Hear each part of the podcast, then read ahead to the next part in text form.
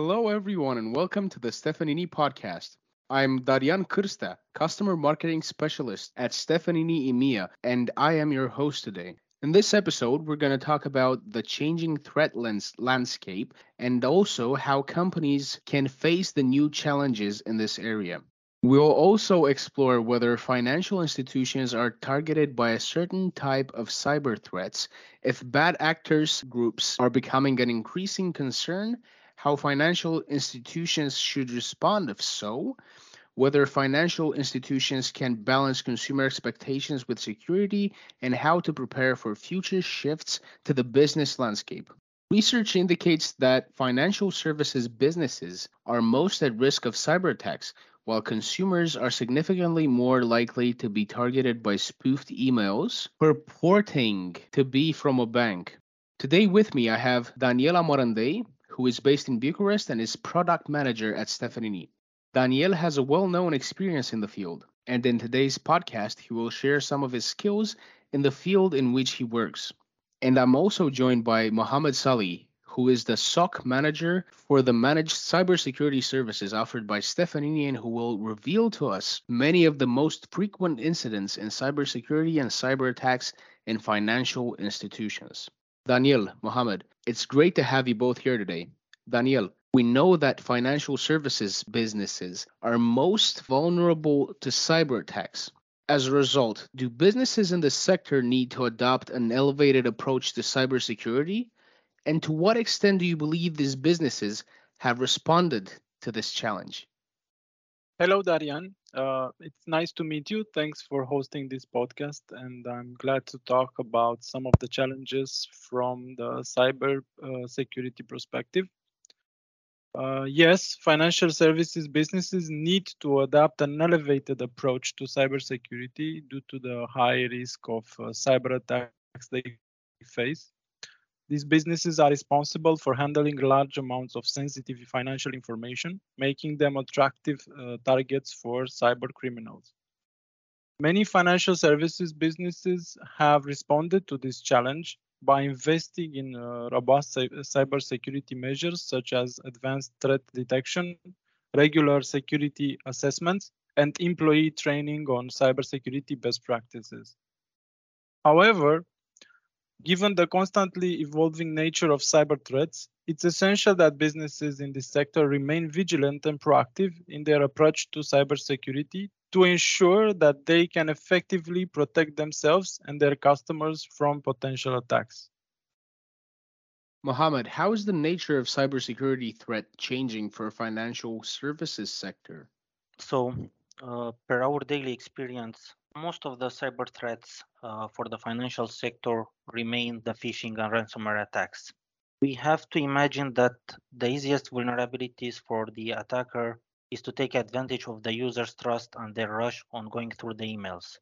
Some examples uh, can be clicking through suspicious links, downloading unknown files, or and replying to emails that might end with an, a data exfiltration.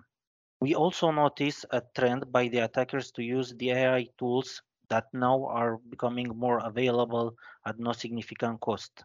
Hence, bad actor can easily use these tools to craft emails that look more professionally with less grammar issues and more believable messages. All these will add up to an increased severity and seriousness on phishing attacks. If bad actors are becoming more focused on using AI technologies to craft more automated cyber attacks using AI technologies, should there be a new approach to developing cybersecurity strategy? What does this new approach look like? If bad actors are becoming more focused on actively using automated methods to propagate into companies' environments, especially in the industries that are offering financial services, then there may need to be a new approach to developing a cybersecurity posture. This approach may involve identifying and understanding the company's current IT infrastructure and internal processes, then implement defensive and proactive methods that prevent the current cyber threat. This could include investing in technology that, in technologies that use AI to analyze and adapt depending on the behavior of the attacks and prevent phishing emails, ransomware, and other type of threats. Also, proactive security threat intel capabilities to monitor online activities and detect potential threats, as well as defining and following more robust access control and security protocols to prevent potential breaches. In addition, given the potential for cyber intruders groups to exploit vulnerabilities in the company's supply chain, businesses may need to extend their cybersecurity efforts beyond their own network and collaborate with third party vendors to ensure that they have adequate security measures in place. Are financial services institutions doing enough to protect consumers from fraud, phishing, and impersonation emails? We can clearly see that in the last two years, there has been more implication towards protecting consumers' data and even taking actions through impersonation campaigns. In information and cybersecurity, there will always be new methods, new techniques, and new vulnerabilities, even new flows to be exploited. We understand how difficult it is for the financial sector and how much work should be invested in people, processes, and technologies, especially to protect their private data and their consumers' private data companies should follow a cybersecurity framework dedicated for their industry and apply the security compliances and regulation for the region and country that they are part of. From our experience, when it comes to information security in the financial sector, lots of companies struggle with the support from the top and senior management. Daniel, does the move toward open banking change the cybersecurity risk landscape? How do financial businesses balance offering convenience with security? Is there a conflict between meeting consumer expectations and remaining secure? Yes, the move towards open banking does change the cybersecurity risk landscape for financial businesses. Open banking involves sharing customer data with third party providers through APIs, which can increase the potential attack surface and introduce new cybersecurity risks. Physical banking involves offering seamless digital experience to customers, which can introduce new vulnerabilities and attack vectors. To balance offering convenience with security, financial businesses need to implement strong authentication and authorization mechanisms such as multi-factor authentication and tokenization to ensure that customer data is protected. They also need to implement robust cybersecurity measures such as advanced threat detection, regular security assessments, and employee training on cybersecurity best practices. There can be a conflict between meeting consumer expectations and remaining secure, but this conflict can be mitigated towards careful design and implementation of security measures. Financial businesses can leverage user experience design to create convenient and intuitive experiences that also prioritize security, such as biometric authentication and secure sharing of data through APIs.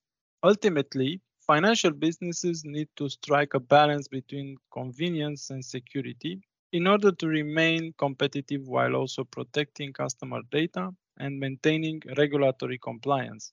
This requires a thoughtful and proactive approach to cybersecurity, as well as ongoing evaluation and adaptation of new threats and challenges. Mohammed, how can financial institutions protect themselves from the future shifts to the business landscape and changing expectations? so, when it comes to their clients, an approach is to invest in brand protection technologies and encourage threat hunting activities to the internal IT security teams uh, in order to work in diminishing the impersonation activities that targets the clients. As for their own company IT infrastructure, some basic solution is to register their details with DMARC, to implement anti-spoofing controls, to implement security email gateways and create strict rules of the incoming emails, to define again strict uh, policies for the outbound messages to use threat intelligence platform. All that will help in preventive uh, active risks and to take also advantage of the tools that automate the analysis of the email communication. This could uh, block potential threats by certain behaviors it is important to make sure that the security awareness program is mature and that all people within the organization take the moral responsibility in protecting their personal data and company's private data. All right. Well, I think that's all we have time for. Daniel, Mohammed, thank you so much, and thanks as always to you, our listeners, for tuning in. To learn more about our work on cybersecurity, technology, and related matters, please visit stefanini.com. Thank you for having us on the podcast today, Darian. Yes, thank you, Darian, for having us on the podcast today.